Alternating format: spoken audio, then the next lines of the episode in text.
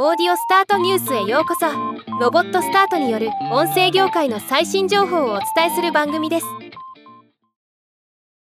米国のデジタルオーディオ広告会社トリトンデジタル傘下でポッドキャスト配信システムを運営するオムニスタジオがポッドキャストのベンチマークレポート2023年を発表しました。今回はこのポッドキャスト番組のダウンロード数に関するレポートの一部を抜粋して紹介したいと思います。このレポートはオムニスタジオでホストされているポッドキャストエピソードを対象に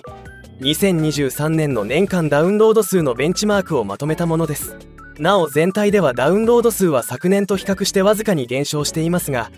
これは Apple の iOS17 アップデートの影響によるものと考えられます。エピソード公開から30日後のダウンロード数。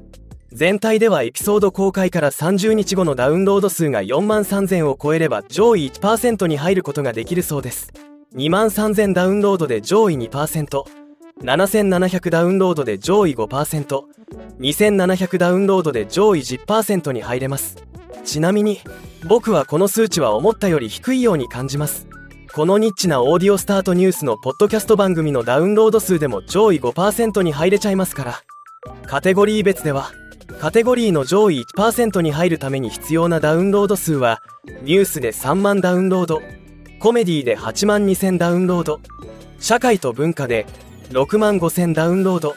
スポーツで6万6000ダウンロードとなっています。さすがにコメディは激戦区であることがわかります。国別では国別で上位1%に入るために必要なダウンロード数は北米で6万1000ダウンロード。中南米で2万2000ダウンロード。オーストラリアで1万5000ダウンロード。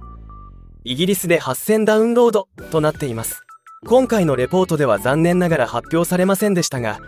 日本で上位1%に入るために必要なダウンロード数